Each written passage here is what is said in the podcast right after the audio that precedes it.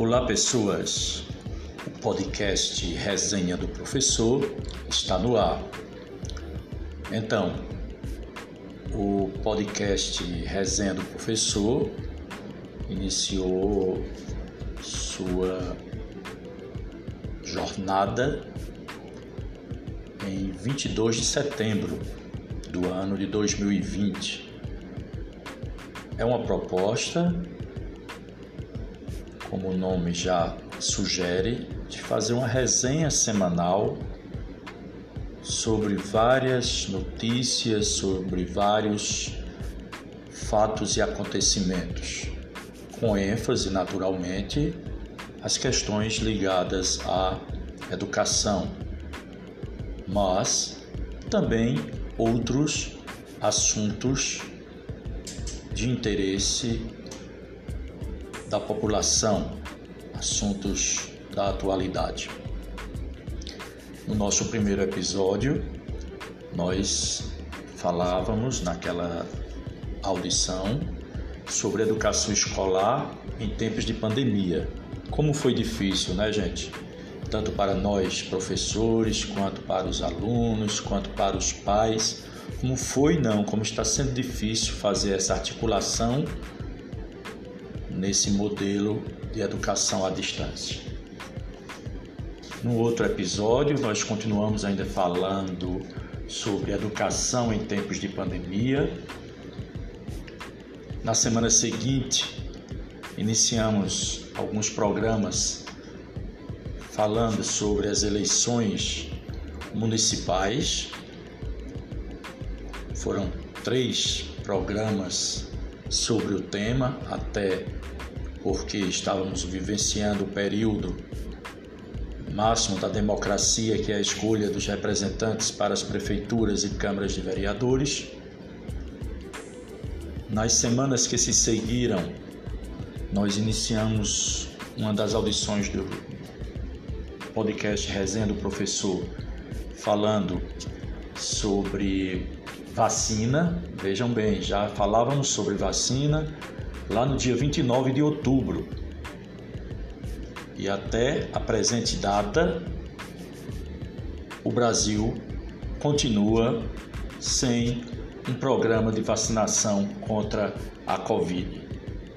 Não tem vacina, não tem seringa, o que tem muita é conversa, desrespeito às regras mais básicas de isolamento social e sempre partindo do líder maior da nação, o presidente da República, que é quem deveria dar o exemplo. Bem, nós continuamos ainda falando sobre eleição. Depois tivemos um episódio falando sobre o resultado das eleições Continuando as nossas entrevistas, tivemos a presença da gestora da Escola Técnica de Arco Verde, a nossa querida professora Lúvia.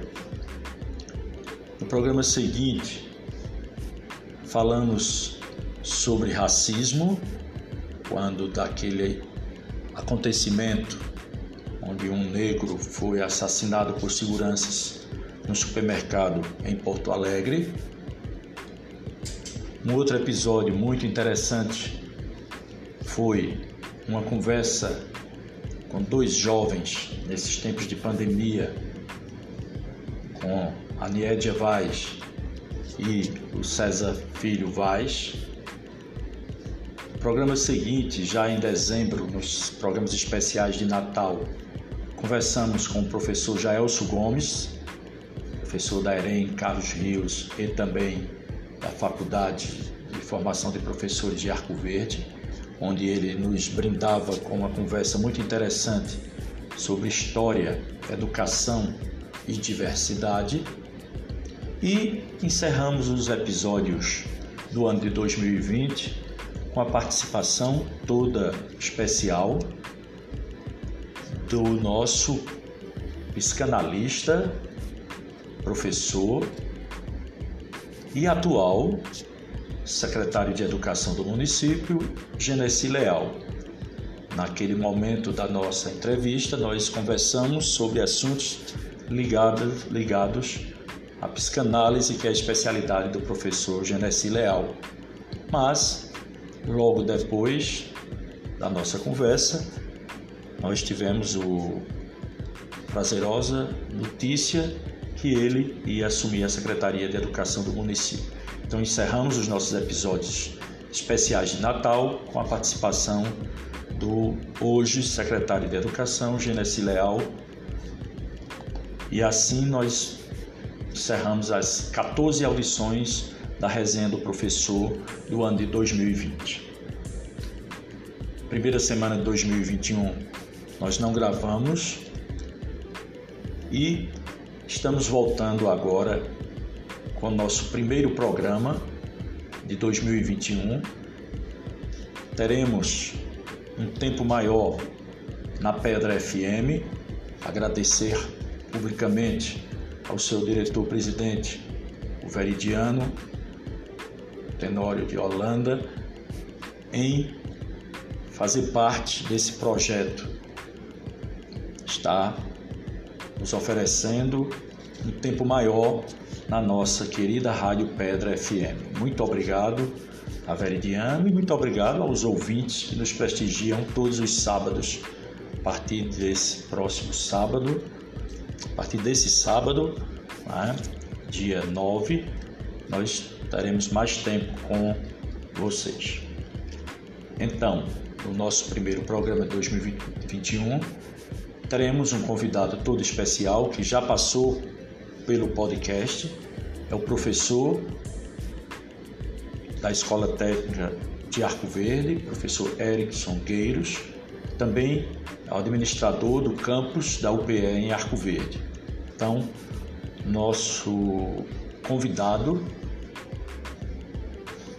fará comentários sobre os principais fatos que iremos destacar relativos ao ano de 2020. É a resenha do professor fazendo uma retrospectiva do ano que passou.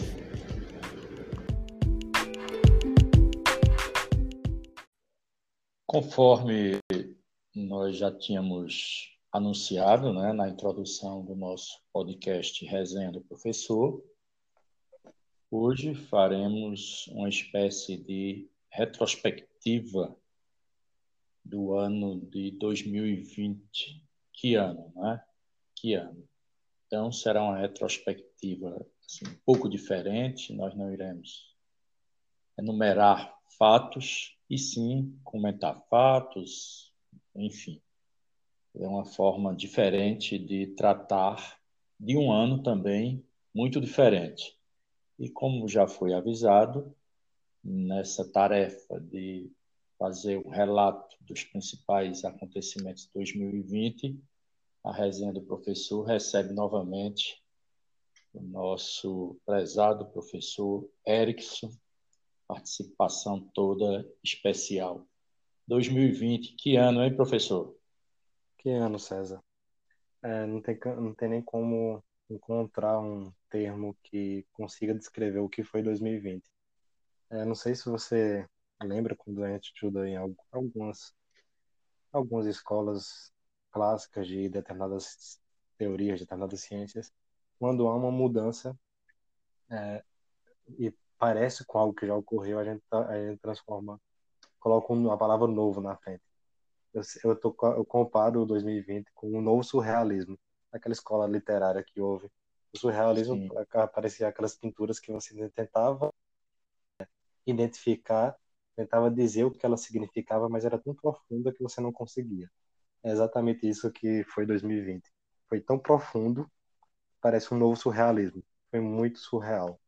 É, acho que ninguém que está vivendo esse período imaginou né, que iria viver nem mais criativo das pessoas, né? né? Aquelas pessoas que escrevem livros, histórias brilhantes, conseguir, poderiam imaginar que na vida real iríamos vivenciar o que vivenciamos em 2020. Foi muito surreal. Pois é. E o ano de 2020, assim, parece que não terminou, né? nós, no calendário, né, 2021, mas assim a, a, as consequências, né, as sequelas desse novo surrealismo, como você bem coloca, né, elas são tão fortes, são tão profundas que ainda nós estamos ainda como se tivesse um ano que nunca acabou e parece que insiste em não acabar, né? Pois o grande né, símbolo desse desse mundo jamais imaginado, naturalmente, foi a pandemia. Exato. Juntamente com a pandemia, todos os desdobramentos advindos desse, né, desse, desse mal. É, e lembrando que a pandemia, o nome é Covid-19, né? Então, no final de 2019 já começa a surgir, e, mas só que não com tanta força, ninguém imaginava que ela vinha com tanta, com tanta força em 2020. Só que 2020, César, tem um detalhe, ele já começa pesado, porque já começa com a ameaça de guerra entre Estados Unidos e Irã, não sei se você lembra. Imagina, ele, tá, inicia um ano 2020 pensando que vai ter uma terceira guerra mundial mas não imagina que a guerra é contra o inimigo invisível, né? Pois é, o grande a, a guerra estava começando, verdade, né? Só que era uma guerra com um inimigo muito mais poderoso, que é inimigo de todas as nações, inimigo de todas as pessoas, não faz distinção, não é isso, de gênero, de etnia, de religião, então, de fato, é um inimigo muito poderoso. Então, foi um cenário 2020, um cenário assim né, apocalíptico, né, do ponto de vista assim de do inesperado, né? E né, a gente foi sobrevivendo, o mundo foi reagindo, né, de alguma maneira a essa essa pandemia. Essa, essa pandemia, não é isso? Claro que as reações elas são diferentes em partes mais variadas do mundo, mas de qualquer modo houve uma reação, está tendo reação. Exatamente. É, cada um, é, cada um em seu contexto, ele vai tomando uma decisão que que leve a, como base o que ele pensa, pensa como como a vida, o que ele pensa de certo para a vida, né? No Brasil tivemos o tivemos um é, vou usar a palavra que eu não gosto de usar porque não, mas tivemos um desgoverno em relação à condução das ações em relação à pandemia. E isso nos levou a ser o segundo país com maior número de mortes no, no mundo. O primeiro país é também outro desgoverno, que é os Estados Unidos, né? A gente viu toda a situação, tudo que está ocorrendo. E como você falou, parece que 2020 não acabou. Tudo que estamos vivendo hoje, o que aconteceu nos Estados Unidos, o que está acontecendo no mundo, né, parece a continuidade de 2020. É como se nada tivesse acontecido, se o ano não tivesse virado, e foi exatamente isso que aconteceu. A única coisa que mudou foi o calendário. Mas é, falando isso, falando em Brasil e Estados Unidos, né, coincidentemente, né, são dois países duramente afetados pela pandemia, né, milhares de mortes, né, o comportamento dos governos, tanto do grande irmão lá do norte como o minúsculo C aqui do Sul, né? é, o comportamento dos governos das duas nações com relação à pandemia, um comportamento muito parecido, né? Primeiro, o negacionismo, né? minimizando o poder da doença, e o que veio depois só foi piorando, né? só vem piorando, né? e então tem essa triste coincidência e ainda mais ambos os países também, em 2020, paralelo à, à pandemia, passaram por eleições. Né? Nós, aqui nos Tropos, né, tivemos a oportunidade de, fazer, de escolher os nossos representantes nos poderes executivos, nas prefeituras, melhor dizendo, e nas câmaras de vereadores.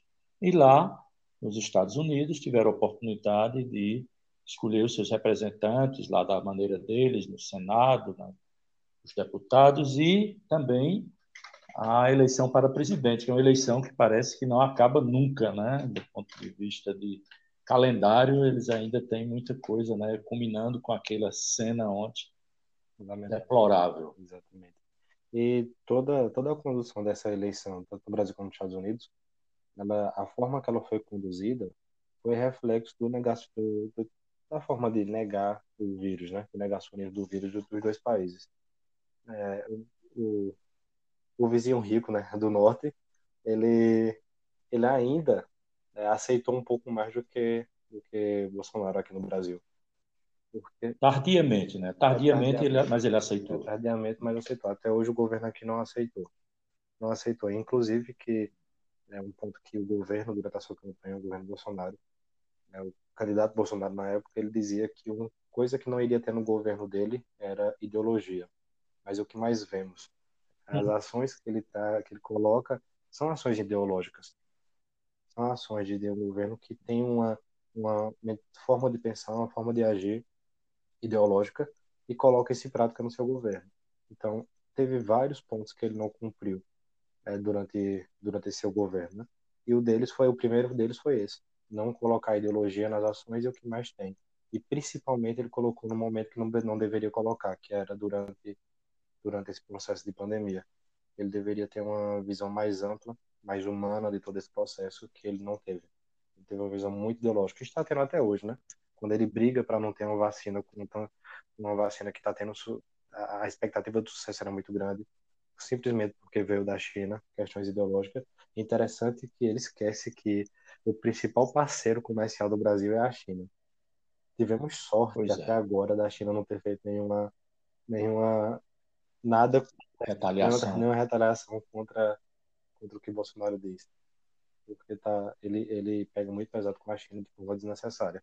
E, esse, e um exemplo disso é nessa vacina. É, agora, é, eu assim observo, é interessante observar, é, professor Erickson e, e, os nossos ouvintes, é que mesmo durante a pandemia, mesmo com todo esse disparate governamental com relação à pandemia, mas uma parcela da população, naturalmente, os seguidores, os seguidores dele continuam fiéis, né? Inclusive, ele fala para eles, ele fala para ele, naqueles cercadinhos é muito uhum. emblemático aquilo. Mas, de qualquer maneira, e durante algum período, por conta daquele auxílio emergencial, então a popularidade dele, pelo menos aparentemente, né, é, manteve-se e cresceu em alguns, em alguns meses, né? E assim é interessante como as pessoas, né, elas percebem as coisas de modo diferente. Exatamente. É uma pandemia e quase 200 mil mortos, mas quando as pessoas começaram a receber o auxílio emergencial, parece que esqueceram da pandemia. Né, se coloca uma venda e começaram a ver o presidente como um grande líder, né? Isso é um detalhe, César. Hoje já ultrapassamos a casa dos 200 mil, 200 mil mortos oficialmente. Especialistas dizem que esse número foi ultrapassado já faz alguns, alguns meses por causa da subnotificação que tem no Brasil. Então, hoje a gente oficialmente. É, porque até esses. Isso. Até, até quando se fala até assim, oficialmente, é. Né, Erickson? É interessante salientar que não existem números oficiais. Há muitos meses que o Ministério da Saúde ele não divulga isso de forma correta, né? Esses números que você se refere aí, dos 200 mil, são os números que são coletados por alguns órgãos de imprensa, né? E então não são números, de fato, não são números confiáveis. Levam... Bom seria se não fosse. Eles fazem um levantamento do que as secretarias de, de Estado, de cada Estado de saúde, publicam. Eles fazem esse levantamento. Isso. Bom, bom seria se, se esses números não fossem confiáveis, ao contrário, né? fossem menores. Mas nós sabemos que é justamente né, o oposto. Esses números não são confiáveis porque eles podem né, serem muito maiores, né? porque há muita subnotificação tanto de mortes quanto de diagnósticos, né? Inclusive, nós testamos muito pouco, né? 7 milhões de testes vencidos lá no, num depósito no aeroporto em, São Paulo. É, é complicado. É interessante que Pazuello, quando foi colocado como ministro, ele foi colocado, que eu lembro muito bem que Bolsonaro dizia isso, que ele tem muita experiência na área de logística. E o que ele mais peca é na logística uma lógica de, de Pois é, mas às vezes eu penso que são os pecados, são os chamados, eu não sei se existe esse termo, sabe? Mas a gente pode criar agora. Parece que são os chamados pecados propositais. Porque não dá para entender como general, especialista em logística, não consegue comprar seringa, não consegue comprar luva, não consegue comprar vacina, não consegue criar um plano de distribuição. Eu tenho a impressão que isso é proposital, porque se depender do chefe dele, de fato não há interesse em, em vacinar a população, até porque ele disse que a Covid é como uma chuva. Um dia todo mundo vai se molhar e vai levar uma chuva e vai ficar doente, né? Então, é uma visão assim enviesada. Exatamente. Falando da seringa, é interessante que, que essa semana Bolsonaro publicou, disse que no Brasil a gente tem uma média de consumo de 300 milhões de, agulhas e seringas. E agora que o governo queria comprar esse, esse lote extra, as fabricantes aumentaram o preço. Só que ele esquece que isso é prática comum da economia. Se você tem pouca oferta e muita demanda, o preço vai aumentar. Isso é um processo natural. E ele diz que só ia voltar a comprar se as empresas baixassem o preço. As empresas disseram, se a gente baixar o preço, a gente vai ter prejuízo. Aí no final fica o povo brasileiro na mercê da, da situação, né? O governo Pois é, mas isso não é, isso só mostra incompetência e é assim que se resolve as coisas, né? Quer dizer que a gente não vai ter vacina, porque tudo aqui é um é. motivo, né? Na verdade, se terceiriza é. tudo, né? Então, não tem seringa, culpa da empresa. Está morrendo muita gente, culpa da imprensa que noticia. Então, sempre tem um culpado. Terceirização, nunca a culpa é, é do governo. Mas, enfim, né? vamos, vamos aguardar. Só, só, só um comentário em relação ao Pazuello ele é especialista em logística, mas acho que ele Sim. não é tão bom profissional de logística porque ele não foi nosso aluno, hein, César? Ah, claro. Se ele tivesse cursado logística na escola técnica, ele saria, tinha saído com maior Exatamente. conhecimento, na verdade. Esse é o problema dele. Pois é. é. Mas, então, quem sabe ele vai fazer agora um pois é. reforço é. lá. É, mas, Erickson, é, mesmo diante da pandemia, né, o mundo continuou girando, as coisas continuaram acontecendo e nós hoje pensamos aqui tomando por base né, informações do G1, né, pois inclusive é muito interessante isso falar em G1 e em qualquer outro órgão da grande imprensa, né, que são órgãos que nos últimos tempos vêm sendo né, açoitados diariamente, né, pelo especificamente pelo presidente da República, uhum. né, porque parece que o que deseja é uma imprensa que apenas traga aplauso, né? Mas quando noticia verdades, essa imprensa ela é exatamente, né? ela é e um dado que eu, um, Mas, sobre essa questão da empresa, um, da imprensa, um dado que eu achei interessante, que eu vi no final do ano, que a Globo News foi o canal de TV mais assistido na, na São Paulo, no Grande São Paulo. Então, ele pode ter pois é. falado é. muito mas mesmo assim é, a Globo continua com destaque. Eu acho que quando você mais fala, mais dá destaque para o assunto. E é isso que ele está fazendo com a Globo.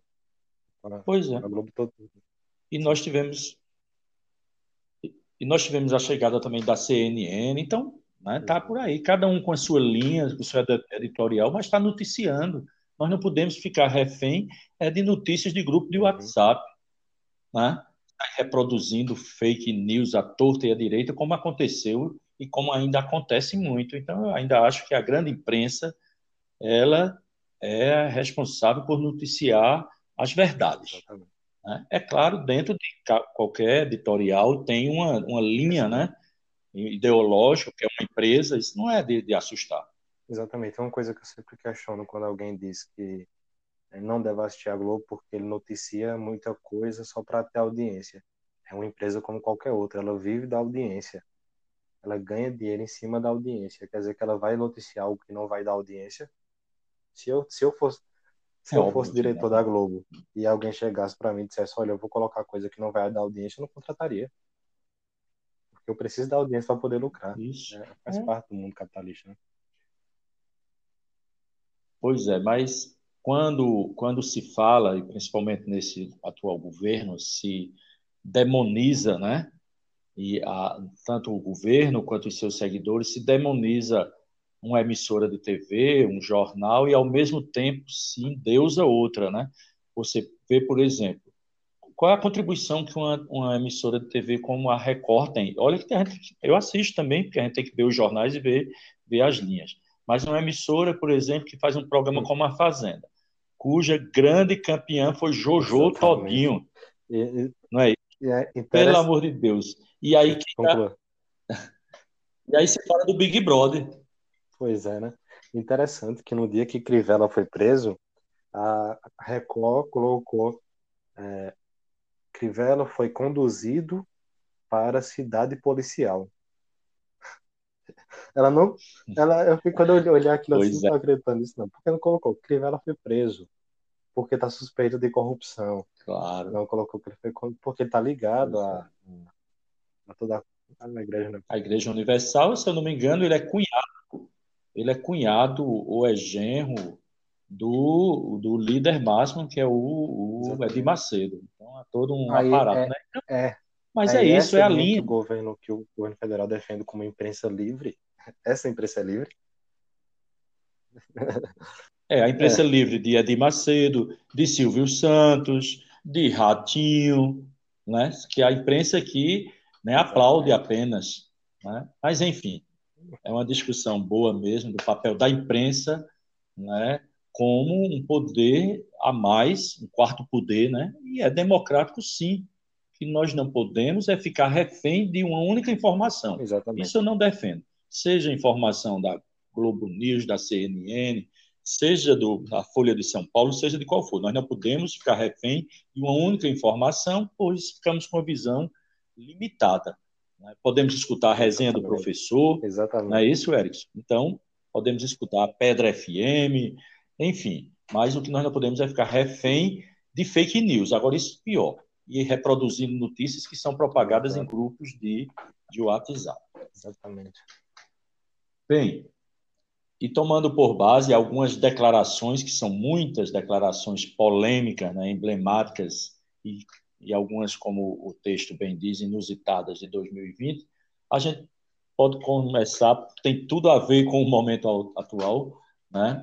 quando o George Floyd, né, disse, não consigo respirar. Ele disse isso no 25 de maio de 2020, né, segurança negro, para quem está nos ouvindo, morto em Minneapolis, lá nos Estados Unidos, no momento em que um policial prensava o joelho sobre seu pescoço, o que resultou em sua morte e desencadeou protestos nos Estados Unidos e no, e no mundo. Detalhe, policial Exatamente. branco, né? Acho que essa frase é muito, muito forte, porque quando ele diz não consigo respirar, ele tá claro que ele tá é algo bem literal, mas ele também diz, olha, o negro não consegue respirar nessa sociedade.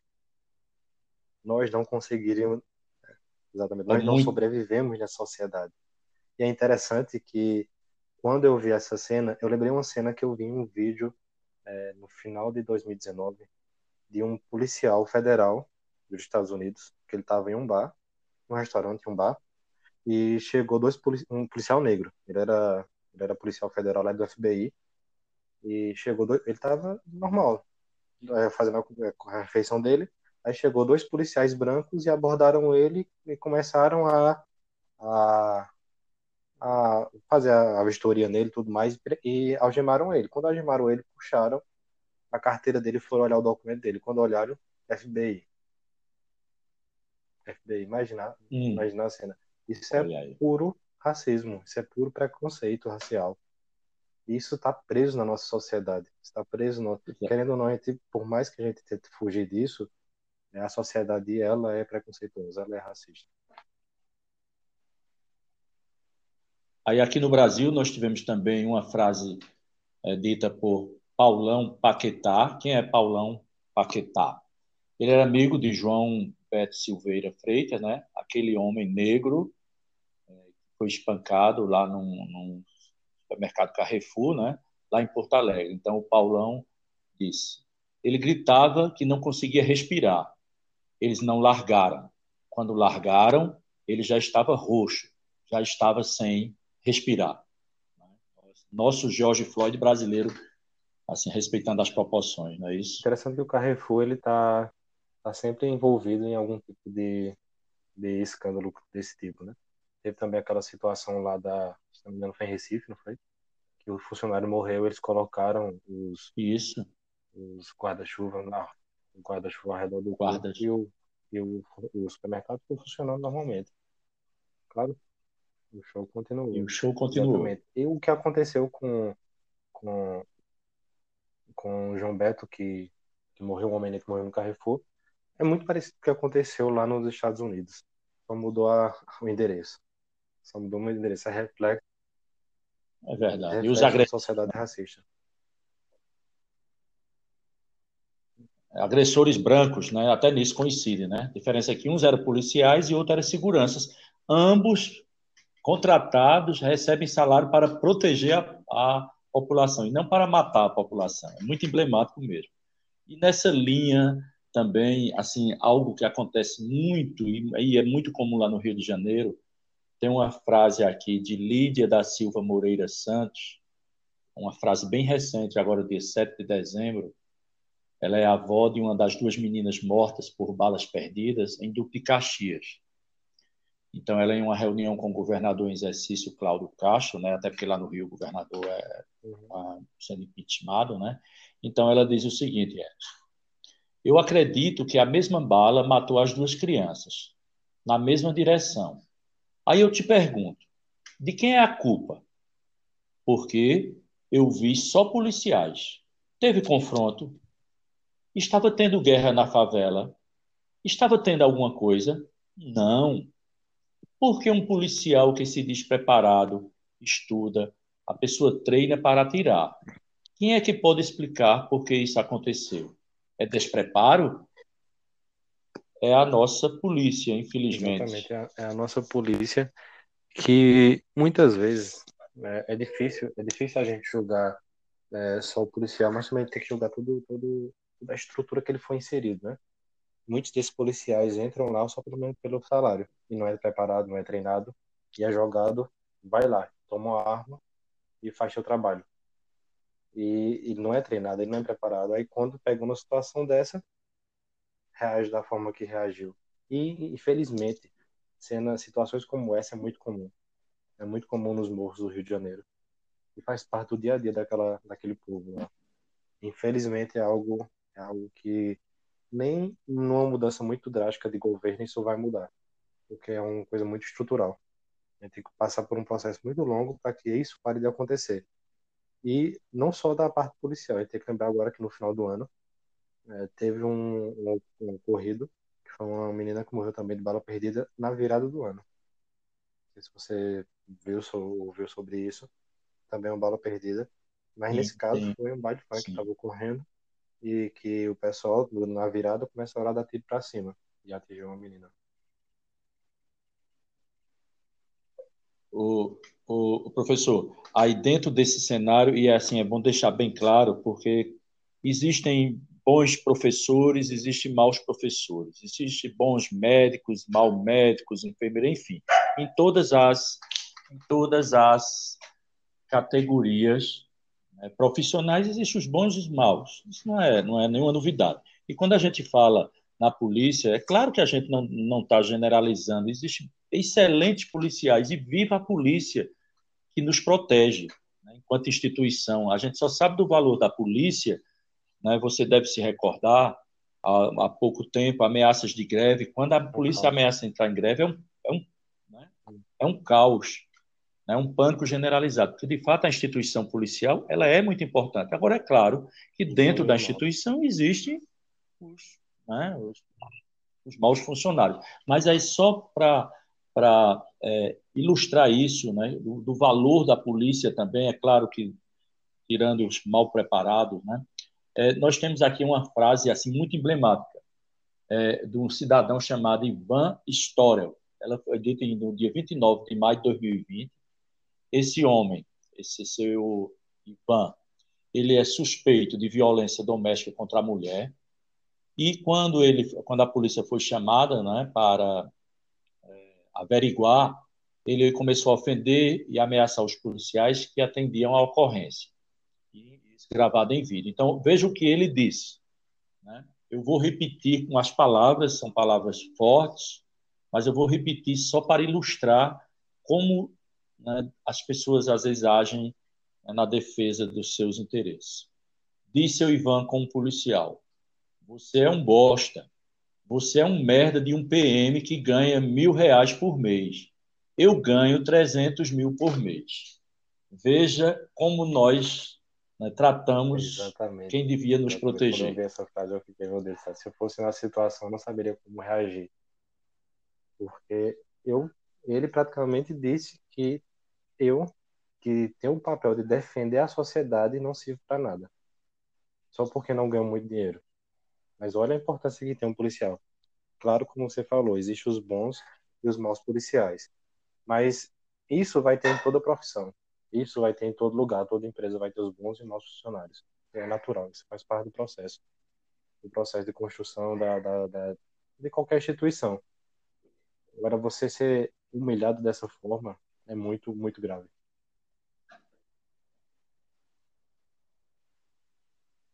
O Eric, eu queria trazer um, um assunto agora, são duas frases emblemáticas também, assim, pra, para nós aqui de Pernambuco. É, são duas frases de duas pessoas que eram muito próximas e que o destino, para alguns, ou a falta de cuidado para outros, fez com que essas duas pessoas se afastassem por conta de uma tragédia. Eu estou falando de duas frases ditas, uma por Mirte Souza hum. e outra por Sari Corte Real. Quem é Mirte Souza? É a mãe do menino Miguel, né? aquele garoto que foi que morreu né, ao cair né, de um prédio de luxo lá daquelas torres né, que tem lá em Recife, né? E ela dizia em relação à patroa, né, ela não demonstrou arrependimento nenhum ela é um monstro, uma pessoa fria e calculista. Aí veio né, o depoimento de um mês depois, alguns dias depois, o depoimento da madame lá, da esposa do então prefeito né, era de Tamandaré, o Sérgio Hacker. Então, a, é, ela, a Sari Corte Real, que era a patroa, diz: Eu sinto que fiz tudo o que eu podia. E se eu pudesse voltar no tempo, eu voltava se eu soubesse que tudo isso ia acontecer, eu voltava e ainda tentava fazer mais do que eu fiz naquela hora. Mas parece que ela não Ou fez seja, tanto é assim. interessante quando você olha para a foto da empregada e para a foto da patroa. A foto da empregada, a empregada negra. E o que morreu, o menino que morreu, uhum. uma, uma criança negra. E a mulher, aqui na Sari Corte Real, uma mulher branca. Não estou dizendo que isso é a, que a nossa sociedade é totalmente assim, que, que não existe pessoas negras em alto cargo. Não estou dizendo isso. Estou dizendo que. Mas são poucos. Mas estou dizendo que isso aqui é, mas são poucos. Que é exatamente a nossa sociedade. Uma sociedade em que constrói, constrói é, elevadores diferentes em prédios para que uma empregada, que em 99,9% dos casos é negra, possa subir para ir para o apartamento e ter um elevador para brancos. Uma sociedade em que constrói um, um quarto só para só para a empregada nos apartamentos. Interessante que eu vi um, um, um depoimento de uma construtora que falava, uma construtora não era brasileira, uma construtora de Portugal que, que queria construir alguns prédios aqui. Ela disse que se deparou com uma coisa que lá em Portugal não tinha, que era a dependência de empregada. Na Europa, eles não, raramente encontram esse tipo de prédio. Então, a forma pois. que o menino foi tratado é a forma que, hum. que esse tipo de, de profissional é tratado. É tratado à margem da sociedade. É, é um profissional que é marginalizado. Aquilo ali, o, o rapaz, a criança que morreu, só foi alguém que foi marginalizado. Alguém, mais alguém, mais um alguém que foi marginalizado pela sociedade. Pela sociedade branca, né, racista. Pois é, e interessante né, que as repercussões vieram, claro, o crime não tem justificativo, falta de cuidado, foi omissão, enfim. E, e aí também aí já vem aquela questão bem brasileira, né, é, a, a, empregada doméstica, e acho que a mãe uhum. era funcionária lá da prefeitura de Tamandaré, e enfim, para encurtar a história, Sérgio Hack perdeu a prefeitura natural, de Tamandaré, não é isso? Se ele tivesse continuado como prefeito, tivesse sido reeleito, é, eu diria que a hum. sociedade brasileira, de fato, ela não teria jeito. Mas tem, tem uma esperança aí, né? Olha, para quebrar um, um, pouco o clima, né? Nós, eu, eu, eu tenho uma frase aqui, acho que é bem interessante, assim, até para descontrair, mas muito verdadeira, né? É do nosso é, o Papa uhum. Francisco, o irmão argentino, não é isso? E ele, em setembro, né? Dia 6 de setembro de 2020, ele proferiu uma frase que eu acho muito interessante. Ele diz: Por favor, irmãos e irmãs, vamos fazer um esforço para não fofocar. Fofocar é uma praga pior que a Covid-19. Olha, fofoca em tempos Sim. de tecnologia de WhatsApp, de fato, fofoca Exatamente. é tão devastadora quanto a Covid, respeitando é as devidas. É verdade. É. Ex exatamente. Ele foi no popular, ele foi na fofoca. Fake news nada mais é do que uma fofoca tecnológica que é divulgada instantaneamente, milhares de, de pessoas são atingidas simultaneamente né? E aí, dentro desse, desse do Papa Francisco, que eu acho uma figura extraordinária nesse, nesse cenário de líderes mundiais que nós temos atualmente, aí o, o, o Júlio Lancelotti, é o padre lá da Pastoral do Povo da Rua, da Arquidiocese de São Paulo, da Arquidiocese de São Paulo, né? ao receber a ligação do Papa Francisco, ele disse: Eu achei que era um jornalista internacional, uma surpresa tão grande, né? Exatamente. Você lê ele, o próprio Papa, isso mostra também um pouco do, do que é o Papa Francisco, da, da humildade que ele é. Ele, ele veio para estar perto do povo, né? Ele veio para ser um pouco diferente do que era o, antecessor dele. E ele está demonstrando isso, né? Essa ação dele demonstra isso. É, o próprio nome, ele já ele é um o próprio nome Francisco já foi uma escolha já já já com esse objetivo, né, de mostrar no, então, Francisco ele foi alguém que estava perto do povo. Então, Francisco é o nome que ele escolheu para representar o povo, né? Para representar a igreja, né?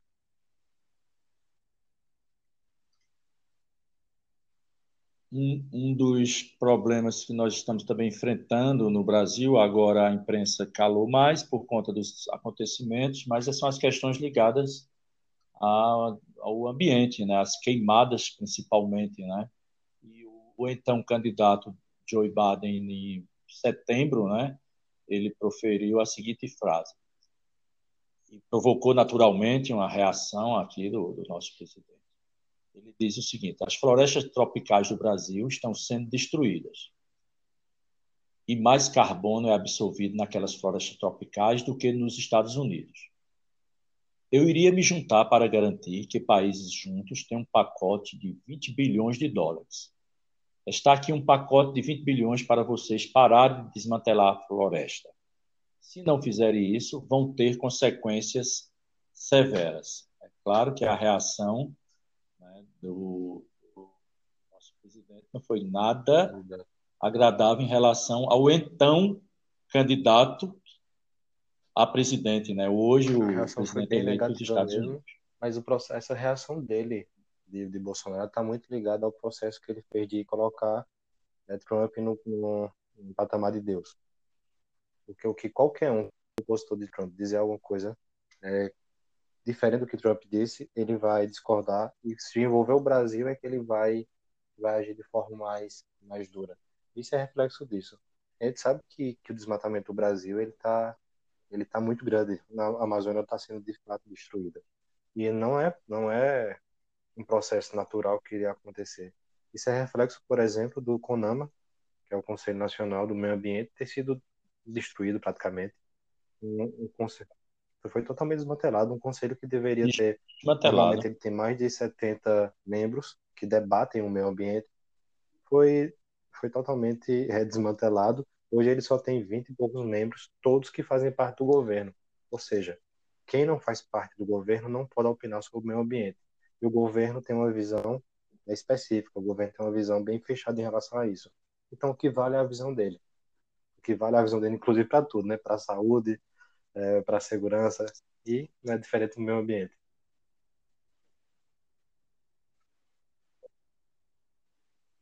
É, eu acho que você admirar um, um líder, seja de qual ideologia for, eu acho que todos nós temos o direito de, de admirar. Mas enquanto chefe de uma nação, as relações elas não podem ser relações pessoais, é, de quase quase passionais as relações né, da família Bolsonaro com a família Trump, né? Era uma idolatria e parecia até ser recíproca, né?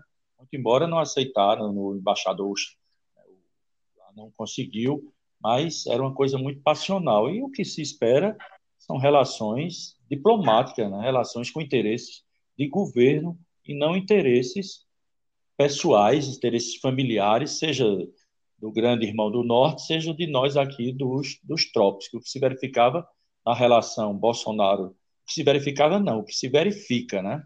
Na Exatamente. relação entre é ambos é um, algo mais quase que passional. O que aconteceu é ontem e da reação do governo brasileiro em relação ao que aconteceu ontem. Porque no cercadinho dele, hoje, ele ainda continua defendendo o governo Trump, continua dizendo que houve fraude nas eleições e ainda o pior. Hoje ele disse que se o Brasil não aderir a, ao voto de papel, isso, o que ocorreu em 2022, o que ocorreu, o que vai ocorrer no Brasil vai ser muito pior do que ocorreu ontem nos Estados Unidos. Então ele disse no cercadinho dele hoje essa, essa frase. E eu e não tenhamos nenhuma dúvida, viu?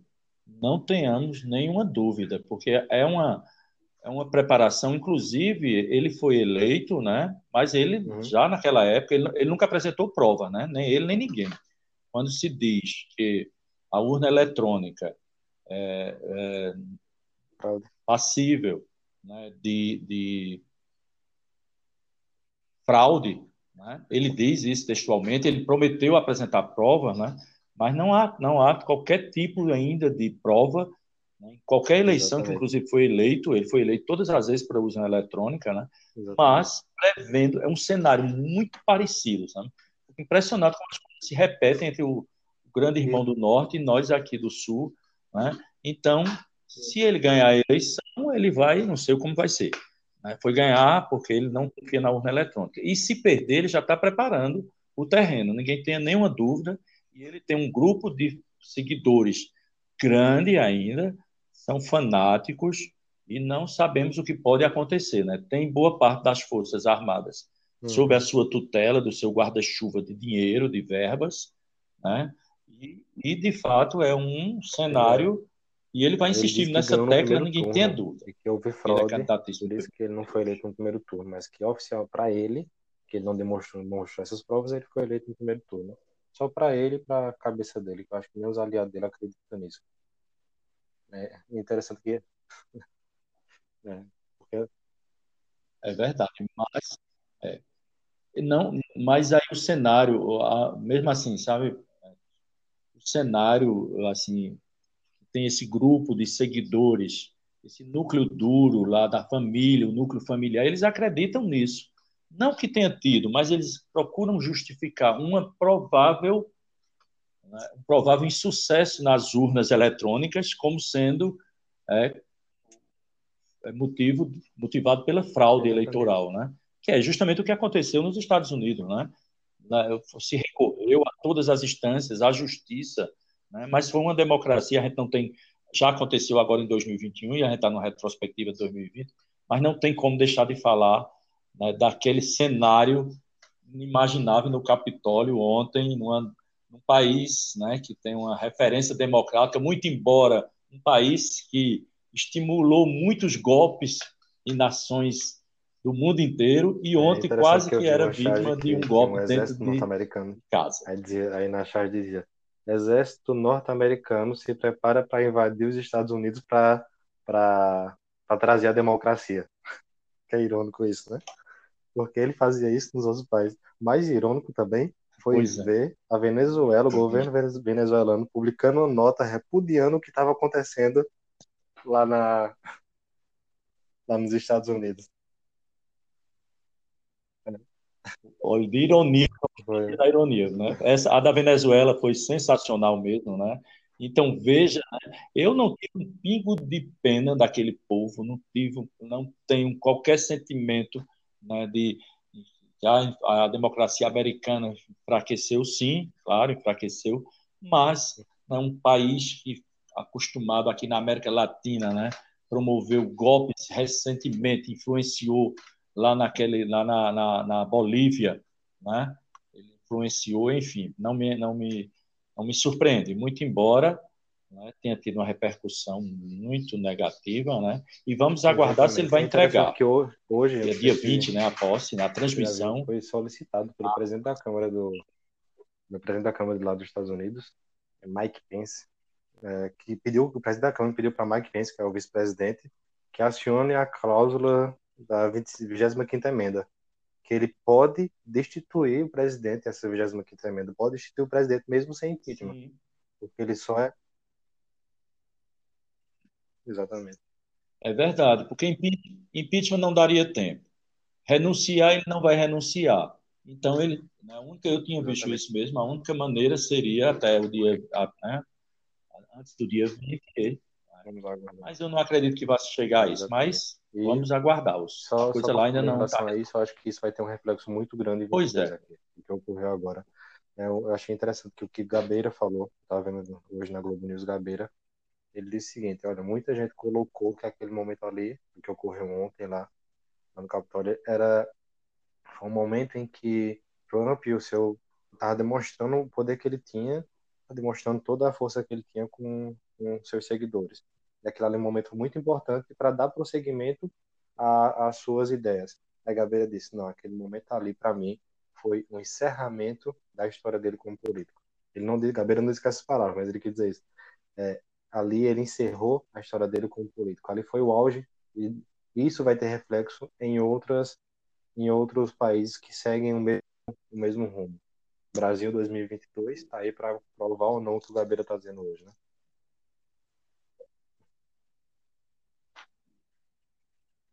É, agora, assim, eu, eu não sei se eu sou tão otimista como Fernando Gabeira em relação ao que está ocorrendo lá, sabe? Eu acho que ele é candidatíssimo, aí né? pelo menos a, a, ideia dele é ser candidato né? Na, nas próximas eleições, 2026, é? 2026, eu acho, as próximas eleições.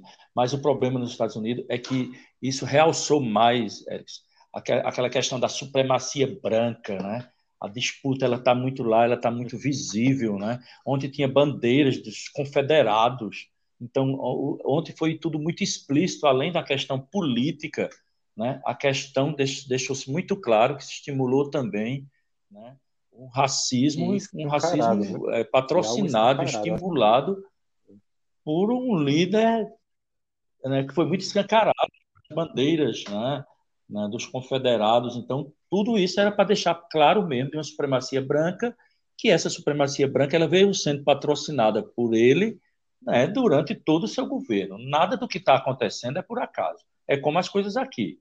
Nada que, a, que acontece de ataque à imprensa, de ataques a grupos LGBT, é, de, de, desses feminicídios, né? um governo misógino como nós temos, com declarações misóginas, então estimula a população. Então, lá nos Estados Unidos, isso está muito, nada, nada é, ocorre lá, muito ativo, essa questão do, governo me do racismo. Porque eles mostraram que eram assim. Eles mostraram que eram assim desde sempre. Né? Bolsonaro sabia, todo mundo sabia que ele tinha, que ele era o que é. Só que muita gente estava com a venda nos olhos. O que surpreendeu o Bolsonaro foi a questão do, do centrão, que ele criticou tanto e hoje está muito aliado dele. Fora isso, na questão da arma, questão do racismo, preconceito, tudo isso ele já demonstrava ser. Então ele só. Não, na verdade, é, para mim também ele não surpreende né? Ele, ele é o que ele é. Ele, ele, ele, se isso pode ser dito como uma qualidade do, do, presidente Bolsonaro, que seja uma qualidade, sabe, Emerson, Erickson, que seja uma, uma, uma qualidade. Ele não mudou o discurso. O discurso é desse. Era ele, quando era do baixo clero, que ele mesmo dizia que se ele não falasse aquilo que ele falava, ele não era notícia. Não é verdade? Então, não, ele se mantém nessa linha desde quando ele agrediu aquela deputada lá que estuprava ela, porque ela era feia. Então, ele não, não ele se mantém numa linha, nessa linha de costumes, nessa linha. Ele, ele é o que é, ele é original, ele fala o que dá na telha, então de fato ele não mudou. É claro que a gente é. né, vai discordar de Interessante que Bolsonaro representa uma figura que só existe no Brasil. É uma qualidade, né? É conservador nos costumes e liberal na economia. Acho bem interessante quando os especialistas dizem isso. Que só existe isso. Nem, nem tanto nem Exato. tanto liberal na economia assim, né? Se pensava que ele ia ser tanto liberal. Cadê as privatizações? Né? Cadê um Estado? Olha, o é. Estado que ele disse que não vai comprar seringa porque o preço está alto, né? E ele vai esperar o preço baixar. Um Estado que nega a lei da oferta e da procura, então, de fato, ele nem é tão liberal. Assim. Não, ele fez um discurso liberal, né?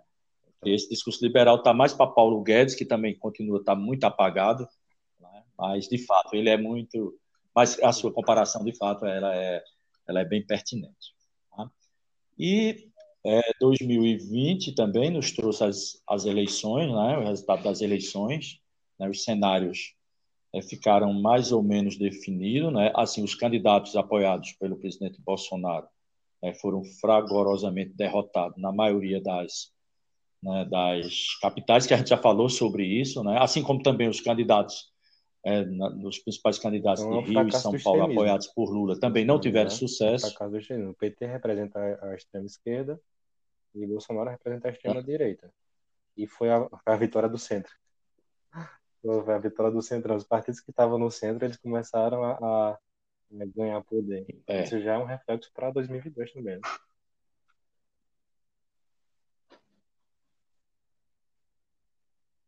É verdade, é verdade.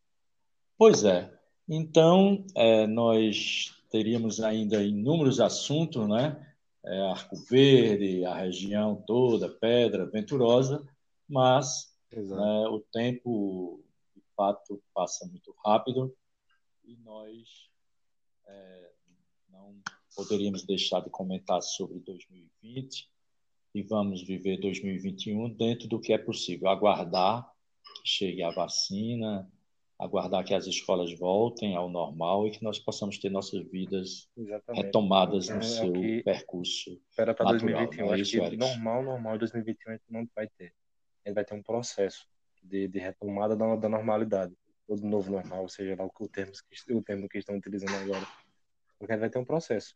É, levando em consideração o número de vacinas que o governo está pretendendo comprar. Ele anunciou que vai comprar 100 mil doses da Coronavac finalmente, né? Ele anunciou, ele abriu para a Coronavac.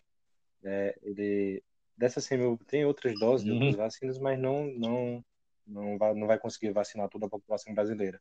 Então por isso vai ser um processo.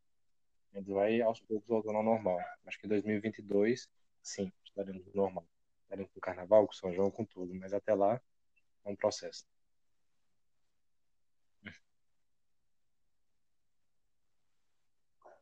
É verdade. É, algumas nessas fake news, né, disseram que alguma vacina, não sei se é a chinesa, né, se tomasse virava jacaré, né?